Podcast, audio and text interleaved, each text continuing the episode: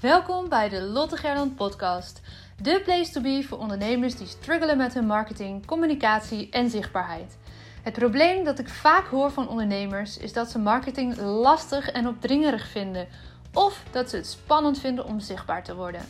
Hoe kun je marketing nou leuk en effectief maken op een manier die bij jou past? Wat je nodig hebt is dit: een heldere bedrijfsboodschap en een concreet marketingplan dat werkt zodat je kan verkopen vanuit verbinding en je bedrijf kan groeien. Dus terwijl je lekker deze podcastaflevering luistert, ga naar watchyourstory.nl en download het gratis e-book Verkopen vanuit verbinding. In dit e-book vind je de belangrijkste vragen die jij per fase van een kennismakings- of salesgesprek kan stellen aan jouw potentiële klanten. Ook leer je hoe je vriendelijk de meest voorkomende bezwaren kunt weerleggen. Zoals ik heb geen geld, geen tijd of ik wil nog even overleggen. Print het direct uit en gebruik de vragen vandaag nog. Voor nu super fijn dat je weer luistert. Elke dinsdag krijg je een gaaf interview en elke vrijdag spreek ik in deze podcast met Paula Dillema. Mijn Mattie, vriendin, de beste systemisch coach die ik ken en partner in vele business crimes. Geniet van deze aflevering en vergeet niet, ga terwijl je luistert direct even naar watchyourstory.nl en download het gratis e-book Verkopen vanuit verbinding. Op naar meer klanten, meer omzet en vooral meer impact.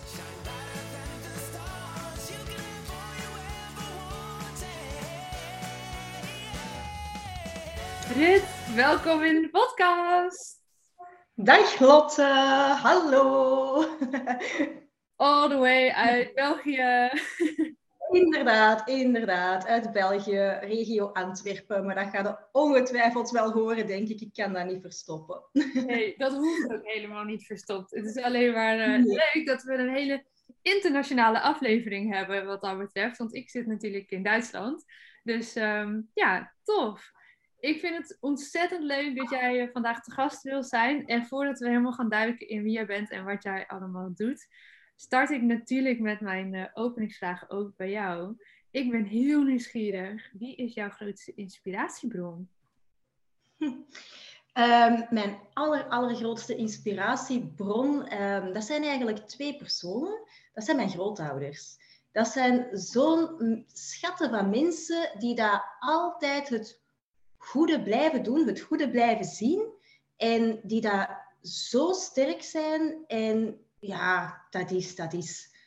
Dat zijn echt inspiratiebronnen. Mijn, mijn grootvader bijvoorbeeld heeft kanker gehad.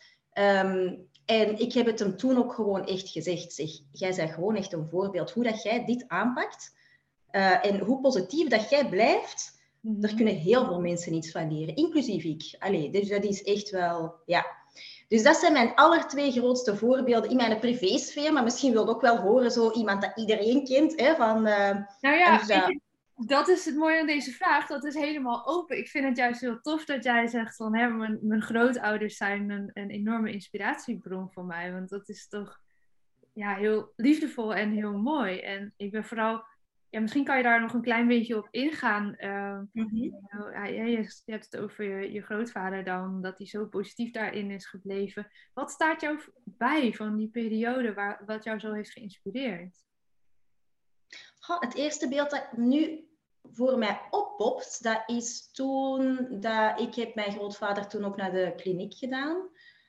Um, voor zijn behandelingen. En voor um, de allereerste behandeling, dan kwam de verpleegster ervoor. Um, eens een keer ja, ook alles uitleggen enzovoort. En mijn bompa was gewoon grapjes aan het maken met die verpleegster. Dus eigenlijk was dat precies een omgekeerde wereld. Normaal gezien zou de verpleegster of het andere medische personeel toch die personen wel op hun gemak kunnen stellen enzovoort. Ja. Maar mijn bompa deed dat precies andersom. En ik zat daar echt zo van, oh, eigenlijk... Ja, en die hebben zoveel meegemaakt, elk apart in hun leven, van kleinkinds af aan.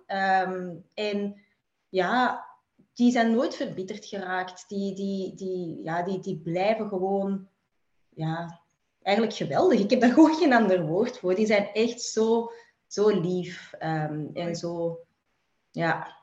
En naar, de, naar anderen toe ook gewoon. Die zijn, die zijn echt geweldig. Ja, die zijn echt... Uh, Prachtig. Nou, ik hoop dat ze, het, uh, dat ze het horen. En waarschijnlijk, je hebt het zelf verteld, zei je. Maar uh, heel mooi. Je zei van nee, maar misschien wil je ook wel een naam horen die iedereen kent. Was er nog iemand die. dat hoeft niet hoor, want ik vind dit echt prachtig. Maar als er nog iemand is die je graag wil noemen, dan go. Ja, een inspiratiebron die wel bekender is internationaal is uh, Marie Forleo. Die uh, vind ik ook echt, echt super. Dat is ook iemand die gewoon zichzelf is gebleven, haar eigen pad is blijven volgen, haar eigen dromen is blijven najagen en teruggeeft, of heel veel teruggeeft ook aan de wereld. En, en dat is eigenlijk hoe dat ik zelf ook in het leven sta. Eigenlijk, ja, wat ik ook geleerd heb van mijn familie en onder andere ook mijn grootouders. Mhm. En dat, uh, ja, dat vind ik echt wel vind ik top.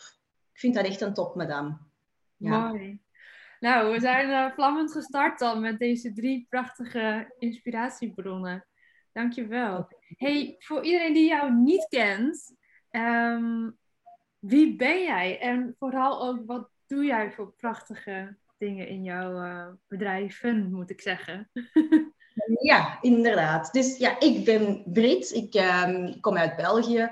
Um, ik ben zelf ook een heel erg gedreven persoon die, um, die haar dromen najaagt en die ondertussen ook wel uh, veel wil teruggeven aan de wereld. Um, dus daarom dat dat ook zo wel wat resoneert met Marie Forleo waarschijnlijk. Ja. en wat doe ik? Ik heb één bedrijf ondertussen 11 jaar. Dit jaar bestaat dat 11 jaar. Dat is Hippotouch. En dat is een bedrijf waarin um, wij kinderen leren paardrijden, maar op een heel persoonlijke manier. En door dat op die manier aan te pakken, dan gaan die kinderen um, zelf ook groeien in hun eigen proces. Dus niet enkel het groeien in het kunnen met de paarden, maar ook in hun eigen persoonlijke groeiproces. En um, ja, onze, onze visie hier is dat ze zelf uh, een momentje van rust kunnen creëren, want de wereld is soms hectisch genoeg, ook zelfs voor kinderen.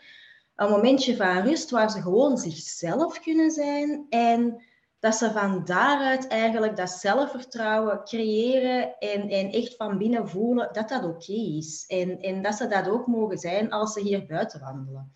En de paarden spiegelen dat ook enorm. Dus dat is, uh, dat is wel heel erg mooi ook om te zien. En daarnaast, um, ja, ik ben momenteel um, aan mijn laatste maand bezig in loondienst. En ik ben een ja, ander bedrijf ook nog aan het opzetten. Ja, super, super spannend. Ja. Dat is dus ook zo'n beetje van, ja, oké, okay, we, we, gaan er gewoon voor, we springen. En, en uh, ik ga mijn dromen ook achterna. Uh, daar ben ik al jaren mee bezig. Um, en dat heeft ook te maken met mijn eigen verhaal. Mm. En um, dat bedrijf gaat zich richten op vrouwen die een vuur in zich voelen. En die daar die dat, ja, eigenlijk meer willen in, in het leven dan dat er momenteel is. En concreet um, zijn dat ook heel vaak vrouwen die daar zichzelf veel te klein houden. Ja. En die daar niet durven om naar buiten te treden. En dat maakt eigenlijk niet uit of het dan naar buiten treden is omdat ze een bedrijf willen starten of, of, of, ja, of dat ze uh, gewoon van, van, van job willen veranderen of, of een hobby willen gaan doen. Dat ze al jaren van dromen, hè, maar gewoon dat ze. Um, en concreet gaat dat over uh, heel vaak toch het perfectionisme, dat er uh, bij heel velen zit ingesleten. Um, dat veel meer te doen heeft dan enkel alles perfect of heel goed willen doen. Hè. Dat, dat zit veel dieper dan dat. Um, dus dat die vrouwen dat perfectionisme leren omarmen, want dat is eigenlijk een serieuze kracht. Als je dat positief gaat inzetten, is dat een mega kracht dat je in je hebt. En dan, ja, dat je dan dat leven kunt, waar je van droomt, echt gaan leven. En dat je dat durft om dat te doen. Ja. Dus uh, dus ja, dat is uh, waar ik momenteel mee bezig ben om dat volledig op te zetten. Ja, man. Een pilot heb ik al achter de rug, dus het was al goedgekeurd, dus dat is super fijn. Uh, ja, dus. Hey, je stipte net al even aan van dat, dat, dat dit tweede bedrijf, misschien nog wel meer dan jouw eerste bedrijf, echt ontstaan is vanuit jouw persoonlijke ervaringen en jouw persoonlijke reis. kun je ons daar eens in meenemen? Mm Ja, ik denk, ik denk dat allebei een beetje is. Um, want Hippotouch is ook wel deels ont, ja, toch ook wel ontstaan door mijn eigen ervaringen. Ik was als kind ook zo het, ja, het, het, de vreemde eend of zo. Ik voelde mij soms vrij alleen of niet begrepen. Um, en daaruit is eigenlijk HippoTouch vooral ook wel ontstaan. Hè? Dat ik zoiets had van, oké, de kinderen die dat zo hetzelfde voelen, die gaan, allez, we gaan zorgen dat die wat, wat krachtiger in hun schoenen komen te staan. Um, en voor uh, mijn andere bedrijf, voor Pinkability, um, goh, ik heb, dat is ondertussen vier jaar geleden, ben ik in een burn-out terechtgekomen. Ja. Um, en dan, ik was eigenlijk heel kwaad op mezelf dat ik een burn-out had. Want ik snapte begot niet waarom ik een burn-out had. Want ik had op... keihard aan het afwijzen op dat moment ook nog. Ja, ja. Ja, ja, dus ik was super streng voor mezelf. Ik, ik, ik, ik had, ik, buiten het feit dat ik mij heel slecht voelde en dat ik heel lang ben blijven doorgaan, um, had ik, uh, ja, wou ik dat zelf ook niet accepteren in het begin. Mm -hmm. uh, dat is toen ook wel de periode geweest dat ik voor de allereerste keer ook voor hulp heb gezocht. Hè? Dus door, uh, door coaches en therapeuten enzovoort voor mezelf. Ja. Um, want dat vond ik heel moeilijk om, om dat ook wel te doen. En ik snapte het in het begin totaal niet waarom ik een burn-out had. En uiteindelijk, na, na mijn eigen proces, kwam het erop neer. Ik was mezelf gewoon volledig kwijtgespeeld. Ik wist niet meer wie dat ik was. Ik was heel de buitenwereld tevreden aan het proberen houden of aan verwachtingen te voldoen dat de buitenwereld had gesteld, of dat ik ook ooit op een moment gesteld had, maar die niet meer paste bij mij. Ik was zo precies mijn checklist aan het afgaan. En op dat moment dat ik die een burn-out had, dan um, zat ik in een periode van mijn leven dat wij... Uh, ik had een relatie van, van uh, toen ja, bijna twintig jaar. Um, ik uh, deed mijn job, ik combineerde twee jobs, Hippotouch dan, en ik, was, ik gaf ook les op, op school twee jobs dat ik kei tof vond. En wij hadden ons droomhuis gekocht. Dus dat was de... Ik had een huis met alles goed voor je idee. Ja. En ja. waarom ging het dan zo ja. Ja. ja, dus daarom was ik ook zo kwaad op mezelf. Ik dacht, waarom in godsnaam voelde ik mij zo slecht? En niet alleen slecht voelen, maar raakte ik gewoon fysiek niet meer vooruit. En, en dat is wel echt een heel erg proces geweest. En Um, wat ik dan heb ontdekt, is dat ik zelf ja, het schoolvoorbeeld van uh, perfectionist en blijkbaar uh, was. um, die dat, uh, ja, ook zichzelf helemaal niet zo belangrijk vond dan, dan al de anderen rond mij. Hè. Dus dat, dat ik ook heel veel waarde ook hechtte aan het belang van anderen. Um, en en ja, mijn zelfbeeld was ook wel vrij laag ja, die kwaliteitseisen, hè, dus, dus dat, die hoge lat, hè, die was er uiteraard ook wel hè, voor mezelf. En ook wel voor de mensen in mijn rechtstreekse omgeving, denk ik. Um, en angsten ook, hè. angst om te falen, angst om, om groot te denken. Want Hippotouch was op dat moment uh, nog wel vrij, vrij klein. Ook al was dat ook al toen, denk ik, zes jaar of zoiets dat dat bezig was. Dat was toen nog altijd mijn hobbytje, mijn bijberoep. Eh, mijn bedrijfje.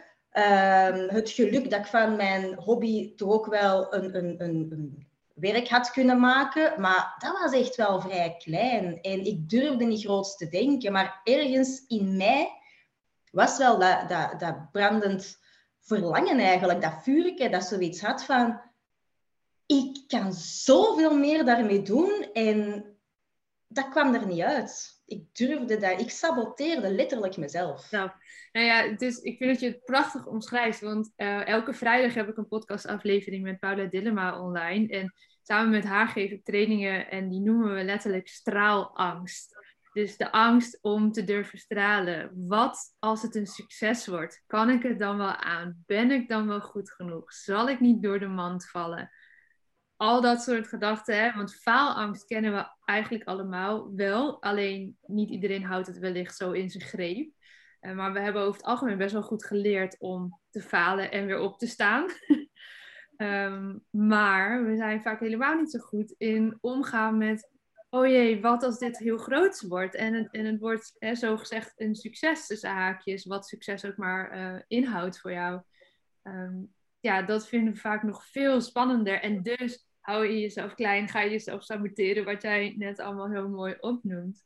Um, maar ik ben dan wel heel benieuwd, want ondertussen is HippoTouch dus zodanig gegroeid dat je je baan en loon niet los gaat laten.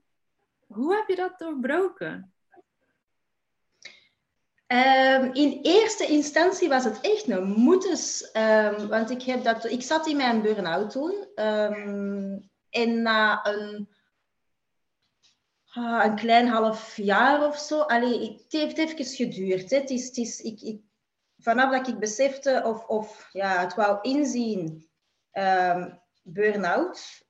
Dan heeft het pak nog een, een maand of drie geduurd voordat ik hulp durfde inschakelen. Um, want ik vond het heel moeilijk om, om mijn, mijn um, oh, om door de man te vallen. Eigenlijk het imposter-syndroom hangt daar ook wel heel hard aan vast. Hè? Perfectionisme, imposter, dat zijn zo de twee zusjes die daar... Um, dus ik vond het heel moeilijk ook om door de mand precies te vallen, want het leek allemaal toch zo goed en toch zo voor de buitenwereld. En, en ja, dan ging ik ineens verkondigen dat het niet zo goed was met mij. En dat vond ik heel moeilijk. Um, en dan pakweg, ja, na, na nog drie maanden of zo, dan was mijn uh, voormalige partner, uh, die had toen out of the blue, zeide tegen mij van, ik zie het niet meer zitten, um, ik ben weg. En dat was voor mij op die moment mijn enige houvast. Dus hoe erg dat dat ook is, want dat is totaal niet gezond. Um, maar op die moment ja, zat ik zelf zo hard met mijn eigen in de knoop. Ik wist niet wie dat ik was. Ik wist niet meer wat ik wilde. Als iemand aan mij vroeg van wie zeide jij, kon ik alleen maar zeggen wat ik deed voor werk. Maar voor de rest mm -hmm. geen idee. Waar je voor stond, waar je heen wil. Ja, voilà. Dus mijn, mijn eigen normen, mijn eigen waarden. Dus ik was zo afhankelijk geworden van mijn toenmalige partner. En die viel weg.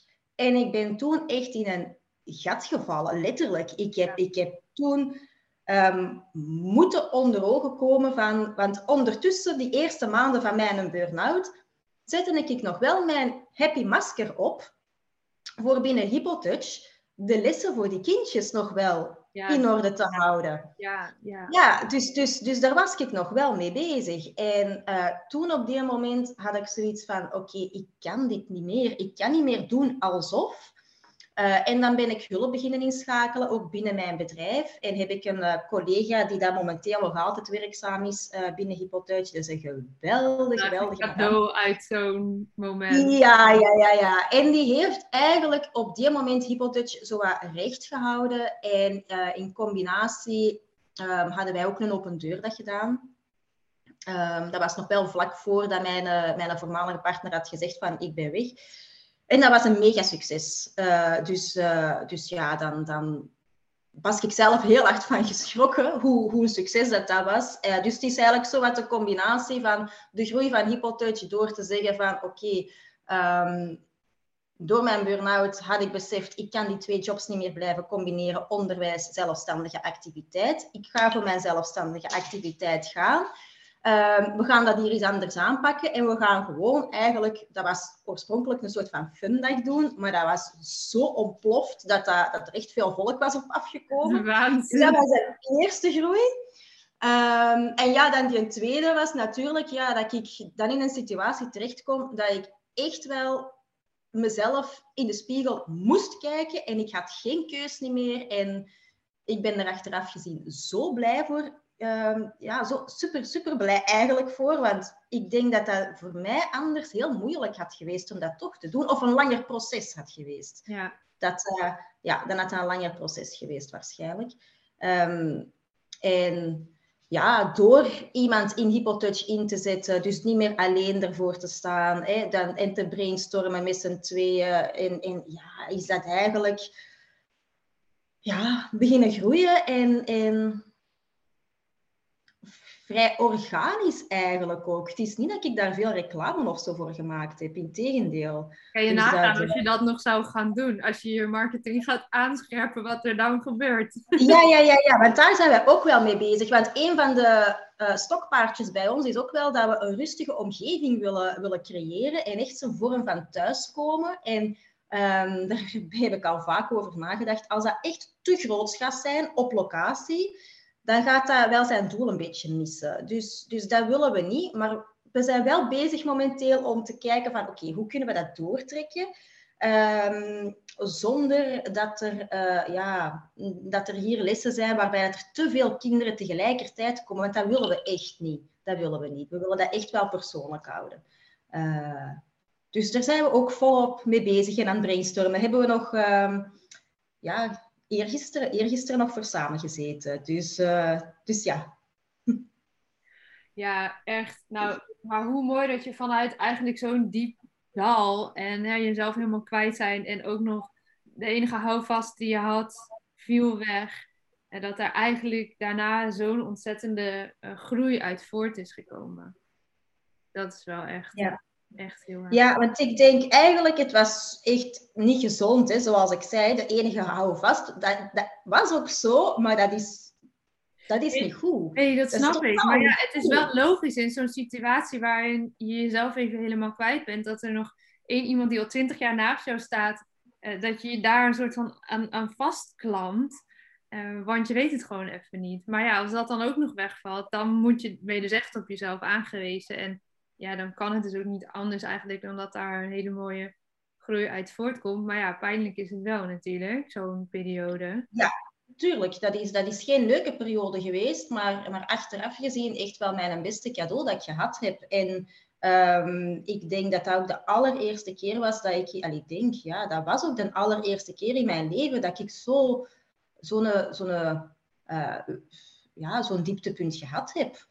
Ja. En ik denk dat iedereen maakt daar wel eens mee, een dieptepunt. Uh, welk dieptepunt dat dat ook mag zijn, maar je komt er altijd wel uit. En Um, je beseft achteraf ook wel van, doordat ik daaruit ben gekomen, je beseft dat je wel sterker bent dan dat je eigenlijk dacht. Dus dat is allemaal niet zo slecht. Pas op, op die moment hadden ze dat niet tegen mij moeten zeggen, want dat had niet binnengekomen. Maar daar kan je er nog niks mee. Maar, nee, maar, maar het is wel zo. Dus, uh, dus ik ben daar eigenlijk helemaal niet rouwig om. Dat, dat is, ja, ik zie daar eigenlijk naar terug als een enorm, enorm leerproces ja. in mezelf terugvinden, wie dat ik eigenlijk ben. Dus uh, die was ik al even kwijtgespeeld. Die ben je, dus... En als je dat dan nu eens gaat vertellen, wie, wie ben je dan nu eigenlijk? En hè, laten we dan nu een beetje naar, naar het nu halen.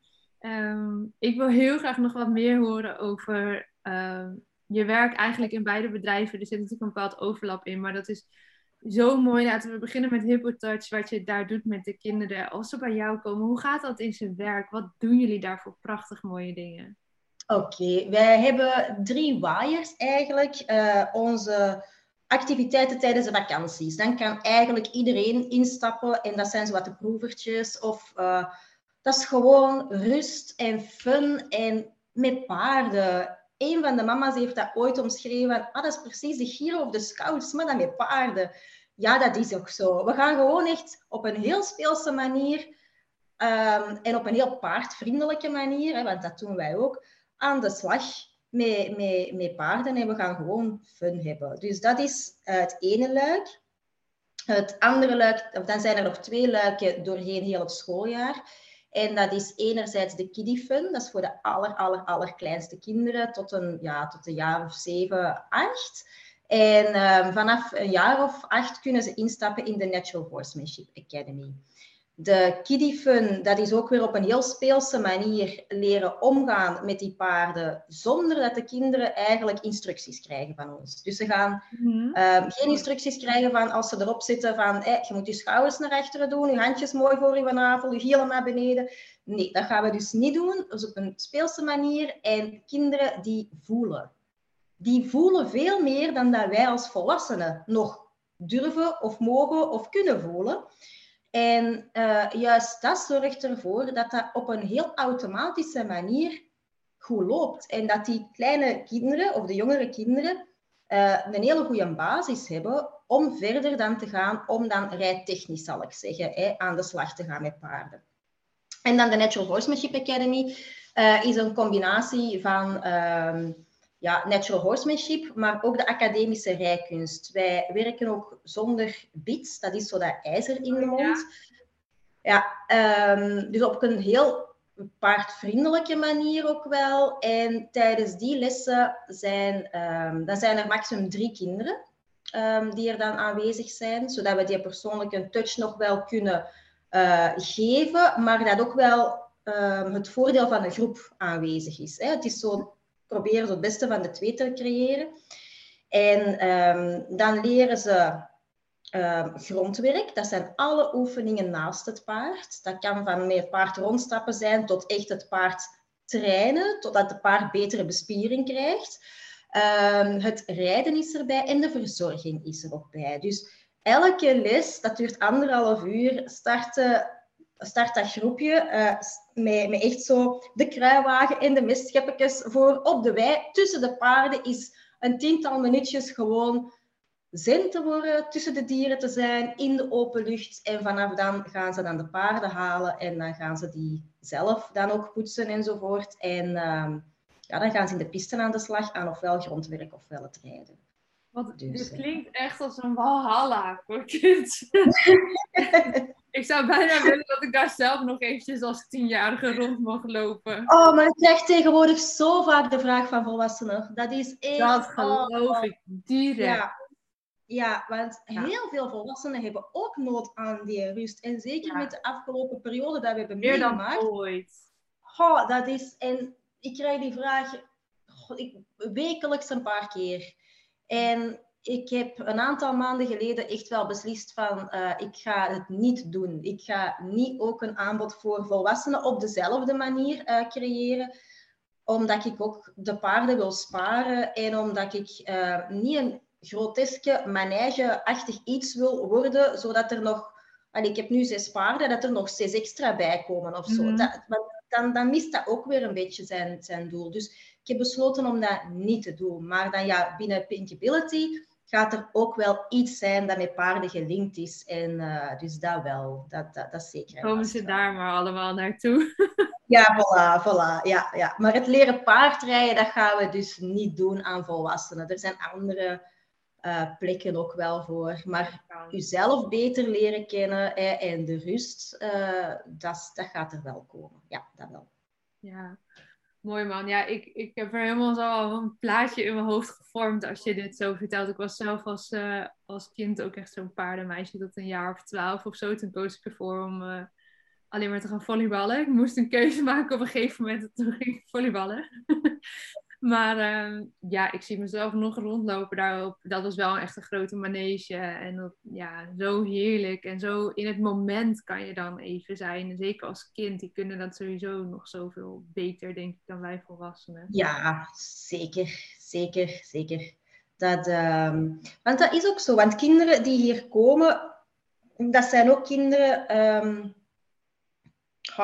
ik noem dat altijd, heel velen hebben een rugzakje bij. En heel vaak is dat ook wel dat er te weinig zelfvertrouwen is, of dat ze faalangstig zijn. Of, hè. Um, en de link naar de ouders, want dat is ook wel heel erg mooi om te zien. Als er bij de kinderen iets speelt, heel vaak als je een beetje begint door te vragen ook aan ouders, um, is daar ook wel zo ergens zoiets. Dus dat heeft er ook wel mee voor gezorgd dat ik zo had van, oké, voor Pinkability, er, ik ga er echt wel iets mee doen. Want er, is gewoon een, doorstroom ook wel, die dat ergens ook wel nodig is.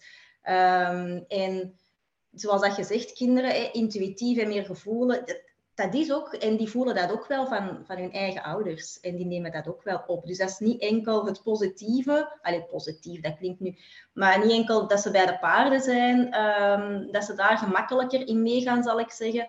Maar die nemen ook wel heel veel op, zeker de hooggevoelige typetjes. Ja, die, uh, ja, en ik kan me voorstellen dat het voor ouders ook best wel een spiegel is om hun kind daar aan de slag te kunnen zien. En wat jij zegt, hè, dat daar dan ook wel dingen naar boven komen van, oh jee, misschien moeten we hier als ouders moeten of kunnen we hier ook wel iets mee. En uh, ja, zijn er vaak ook nog wel dingen daar die opgelost mogen worden, wat voor het kind weer heel fijn uit kan pakken.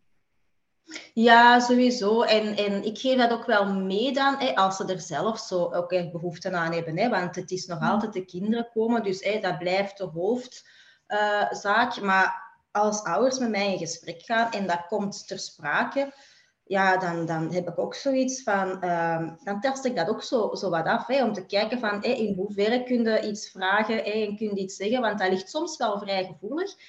Maar de meeste ouders, of toch zeker de kinderen die bij mij komen, dat zijn ouders die ook het allerbeste willen voor hun kind. En ik denk dat eigenlijk elke ouder zo is.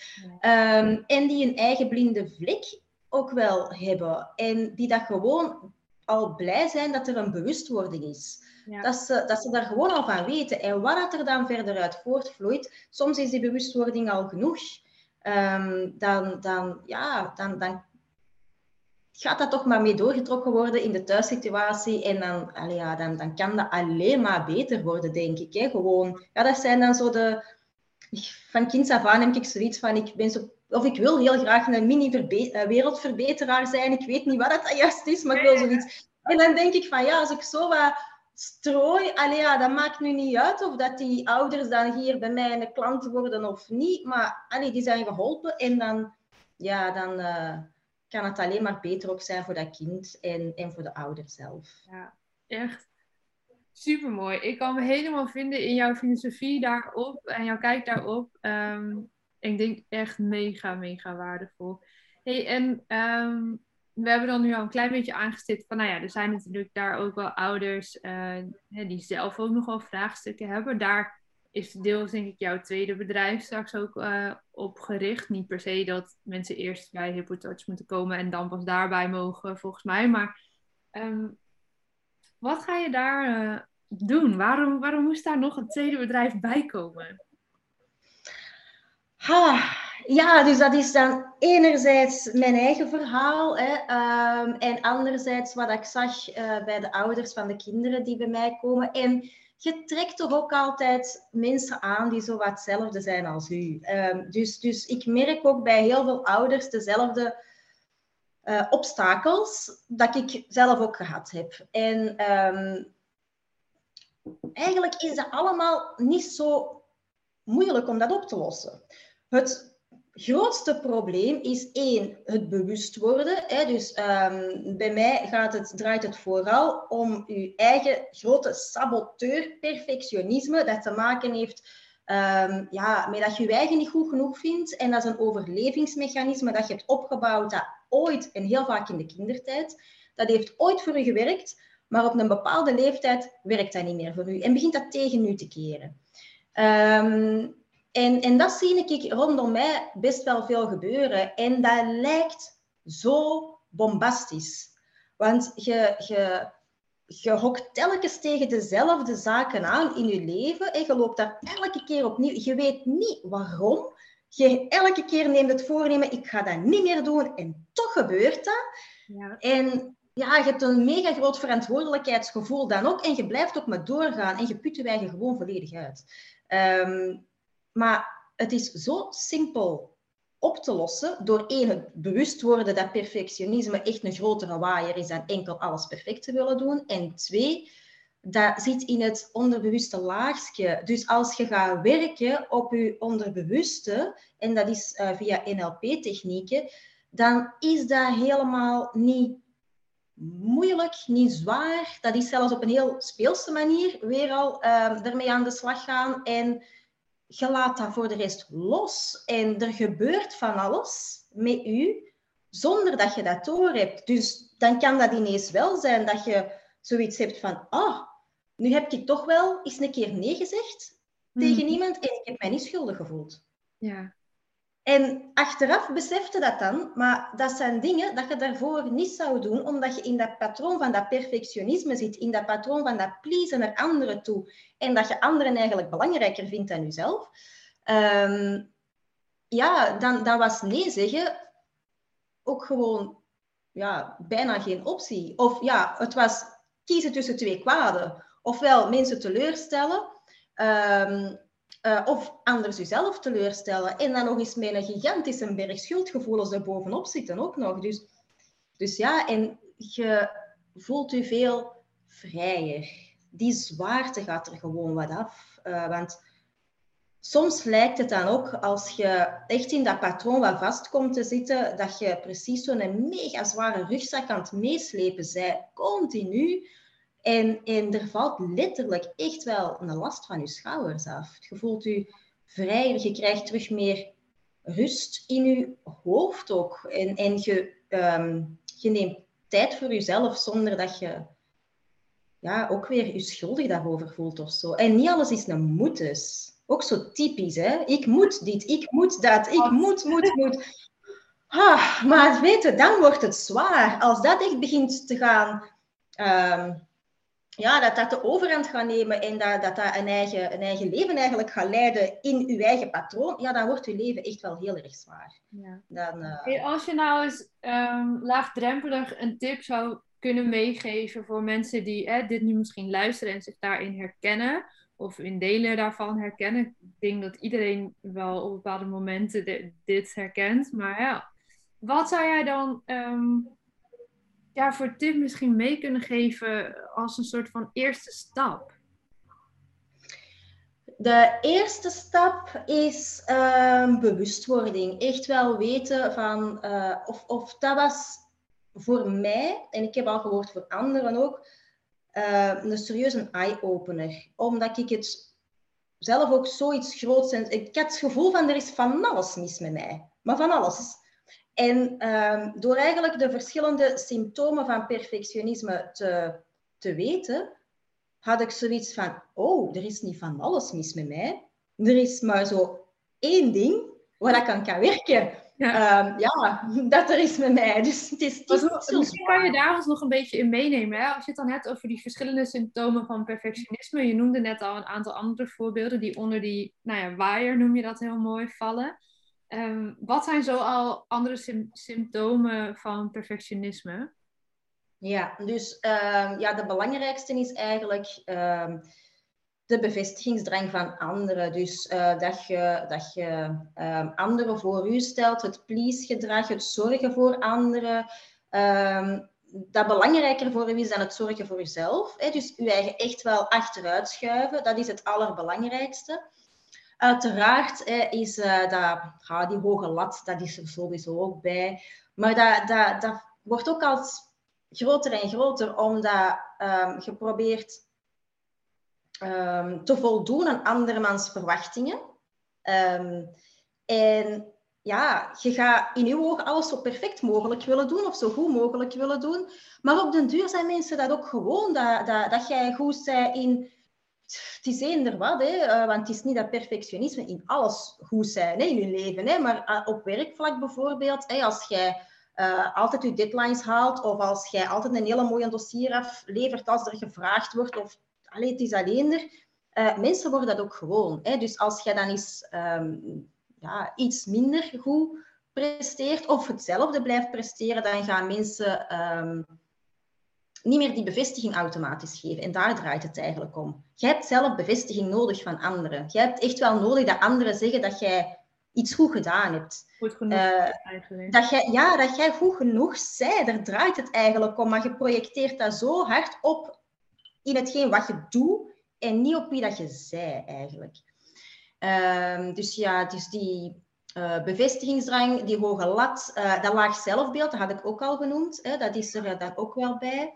Faalangst uh, en nog andere angsten, hè, dan verlatingsangst bijvoorbeeld, of straalangst, hè, zoals dat jij hebt gezegd, dat is eigenlijk ook wel een super, super mooie. Ehm, piekeren, malen in je hoofd en dat stopt niet. dus dat blijft continu maar, allee, ja, uh, in je hoofd ronddraaien. Alles onder controle willen houden. Dat is, want als je controle kunt behouden, dan denk je dat je alles in goede banen aan het leiden bent. Dat is zo'n vals beeld van controle eigenlijk. Ja. Doellijstjes is daar een mooi voorbeeld van. Um, en soms hebben mensen, ik was daar ook een voorbeeld van, een to-do-lijst van een to-do-lijst en daar nog eens een to-do-lijst van en dan nog een samenvatting van een to-do-lijst. Allee ja, dus dat kan heel ver gaan, maar dat is, ja, ja. Eigenlijk zijn we niet met de kern van de zaak bezig. dus, um, dus ja, uh, wat is er nog bij? Uh, piekeren had ik gezegd. Hè? En dan uitstelgedrag, had ik dat ook gezegd? Nee. Het uitstel? Nee, oké. Okay. Um, dus als je dingen ja, uitstelt, heeft ook te maken weer met die straalangst. Je stelt dingen uit omdat je toch denkt dat het niet goed genoeg gaat zijn. Dus doe het liever niet. Ja. Um, want dan, ja, dan kun je ook niet door de mand vallen. Ja, precies. Dus Ja, het, is- het is mooi hoe je die, die verschillende voorbeelden aanhaalt. Want inderdaad, het valt zo sterk onder die brede noemer van perfectionisme. En of je dat nou perfectionisme noemt of eh, straalangst, zoals wij dat dan noemen, dat, het is zo nauw met elkaar verbonden. En dank je wel voor deze voorbeelden, want ik denk dat mensen zich eh, daarmee ook hè, die eerste stap van bewustwording makkelijker kunnen zetten. Of je jezelf daarin herkent en in welke onderdelen dan. En als je daar iets meer bewust van wordt, dan kan je er ook iets mee. Ja, klopt. En het eigenlijk het of de grootste valkuil wanneer dat perfectionisme, want ik blijf erbij, dat is, een, dat is echt een kwaliteit. Als je dat hebt, dan heb je heel veel kracht in je, sowieso. Daar ben ik heilig van overtuigd, dat is mijn overtuiging. Eh, alleen dient u dat niet. En de valkuil is, je hebt zo'n grote betrokkenheid en zo'n groot verantwoordelijkheidsgevoel. En je blijft maar doorgaan, je blijft over je eigen grenzen gaan dat dat eigenlijk ja, zo de highway is richting burn-out. Ja, eh, ja. en, ja. En dat is, Je kan uiteindelijk echt als kracht gaan inzetten. ja, je kan dat echt als kracht, als je je... Want bij perfectionisme gaat van, je gaat eigenlijk van buiten naar binnen werken. Je gaat eigenlijk kijken van waar heeft de buitenkant van mij of mijn buitenwereld nodig en daar ga je allemaal je op afstemmen.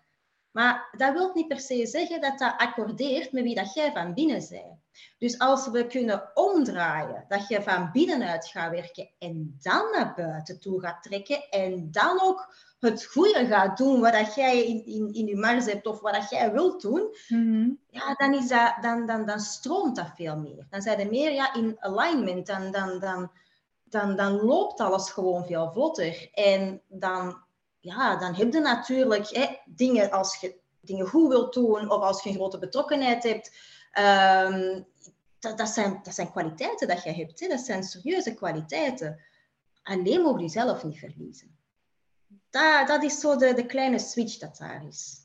Mooi. Dus van binnen naar buiten werken, niet van buiten naar binnen. En misschien ook als je zei er juist van een tip.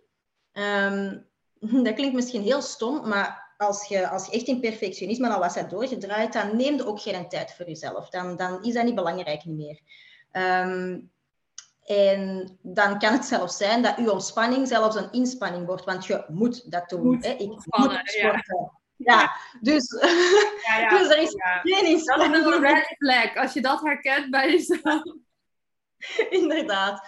Eh, nu, een van de dingen dat ik ook wel eh, doorgeef, en wat dat misschien kei belachelijk is, maar het werkt wel, is eh, elke ochtend als je opstaat en je ziet in de spiegel, wat is het eerste wat dat je dan doet? Meestal, dat is er wat zo staan, of zoals een zombie, of... Maar maak er iets positiefs van. Ik heb, maar ik zeg het soms nog tegen mezelf, ik sta in de spiegel en dan zeg ik, goedemorgen, topwijf. Ja.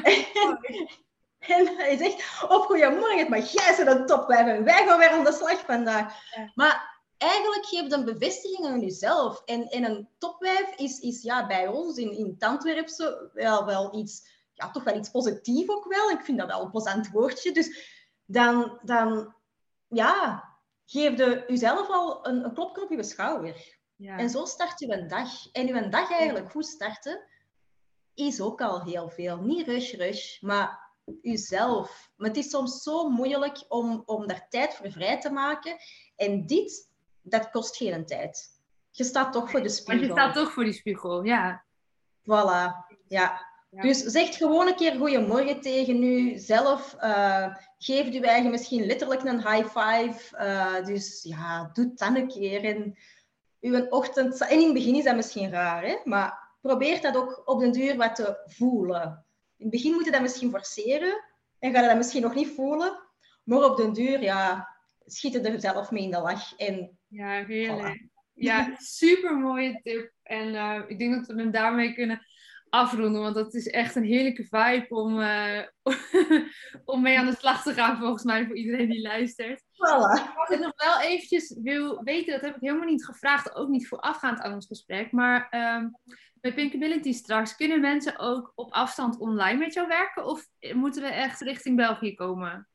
Nee, nee. Dus ehm, ik ben nu volop bezig met het online systeem uh, in orde te krijgen en het aan het bouwen hè, en aan het opnemen. Uh, want ik heb een pilot uh, gehad, wel in België, hier ter plekke, bij mij ook, en ook tussen de paarden. Ja. maar het online systeem komt er zeker en vast. Ja, ja, ja want heel veel mensen die luisteren zitten natuurlijk ook voor een deel in, groot deel denk ik in Nederland. Um, dus dat wilde ik toch nog even weten, zodat als mensen nu helemaal denken van ja, maar hier wil ik mee aan de slag. Nog, dus een klein beetje geduld, maar dat komt eraan. Dus ja, ja, dat komt er sowieso, dat komt er sowieso aan. Ja. Dus, uh, en ik heb ook uh, een, deze week een Facebookgroep aangemaakt. Dus ja, misschien dat mensen waar ik ook dat, dat, dat, gaat waarschijnlijk echt beginnen stromen wanneer dat ik uh, niet meer in loondienst ben. Omdat dat nu elke keer zo tussen de soep en de patatten is, dat ik daar zo wat mee bezig kan zijn. En dus, nog... dus dat is eigenlijk wel een beetje lastig. soep en de patatten. Uh, ah ja, dat is een Belgische uitspraak.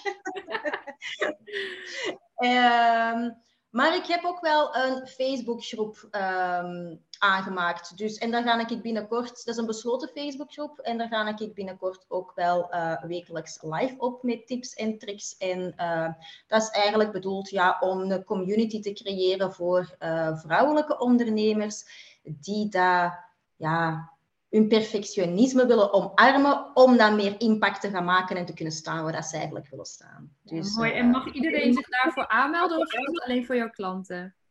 Nee, daar mag iedereen zich voor aanmelden. Ja, hoe heet die groep? De groep, eh, de groep die noemt de vrouwelijke ondernemers met perfectionisme als kracht. Oké, de vrouwelijke ondernemers met perfectionisme als kracht. Ja. Dus iedereen die met jou in contact wil komen uh, over dat stuk, kan het beste gewoon even richting die Facebookgroep gaan. En dan uh, ja is het altijd makkelijk om even een berichtje te sturen. Of dan komt daar de komende tijd in ieder geval, uh, kom jij daar wel... Uh, ga je daar komt meer leven in. En als er dan ook iets uh, met mijn cursus en zo, eh, als, als dat allemaal begint, allee, dat dat in orde is, dan, dan gaat het terug. Ja, ja. Super. Ja.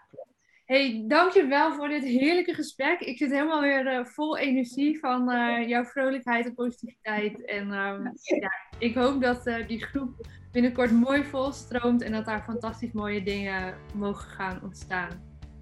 Ja, dankjewel. Jij ook heel, heel hard bedankt. Het was echt super, super fijn voor, uh, voor dit gesprek te doen. Dus uh, Dank dankjewel. Dankjewel voor het luisteren naar deze aflevering van de Lotte Gerland podcast. Ik vind het te gek als je deelt dat je hebt geluisterd, bijvoorbeeld via je Instagram stories. Tag me vooral, zodat ik jouw bericht ook weer kan delen. Samen bereiken we zo nog meer mensen en kunnen we nog meer impact maken. Tot slot, ik zeg het nog maar een keertje. Ga naar watchyourstory.nl en download je gratis e-book Verkopen vanuit verbinding. Zodat je niet langer hoeft te struggelen met het voeren van fijne kennismakings, intake of salesgesprekken. En als je nog even moed wil verzamelen voor je eerstvolgende gesprek, luister dan naar de heerlijke Watch Your Story song als afsluiter van deze podcast.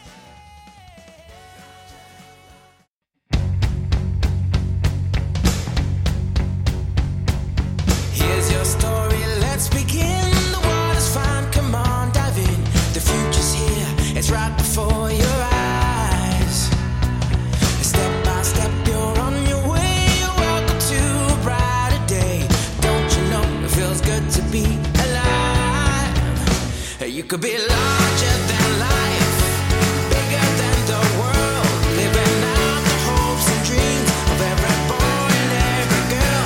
You could fly higher than the sky, shine brighter than the stars. You could have all you ever wanted, shoot the moon and reach for Mars. You know you could.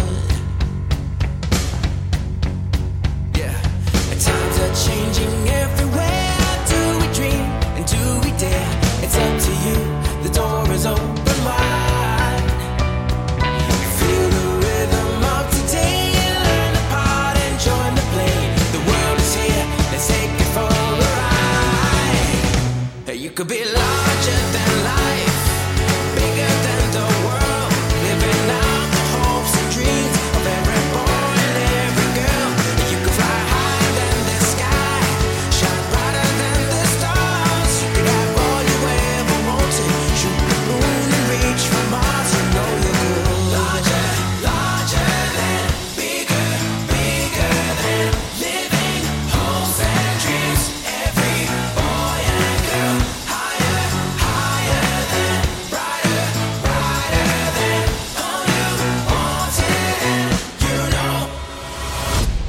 could be larger than